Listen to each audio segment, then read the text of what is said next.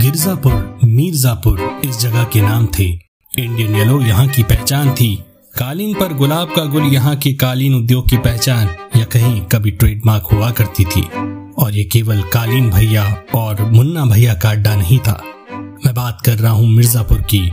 क्या आपको ये बात पता थी? हींग भारत में आज भी आयात किया जाता है और हाथरस उत्तर प्रदेश इसकी प्रोसेसिंग करने वाला सबसे बड़ा जिला है। हींग का प्रथम उल्लेख भारत में चरक संहिता में मिलता है। क्या आपको ये बात पता थी? आलू गुजरात के सूरत से होता हुआ देहरादून पहुँचा और फिर उत्तर प्रदेश के फरूखाबाद। कपूरकंद मिठाई लौकी से बनती है। क्या आपको ये बात पता थी? लाजमी है नहीं। हे हेलो, नमस्कार दोस्तों। भारत एक खोज पॉडकास्ट में आपका स्वागत है, जहाँ हम बात करते हैं भारत में इंडिया की उसके अनछुए पहलुओं की।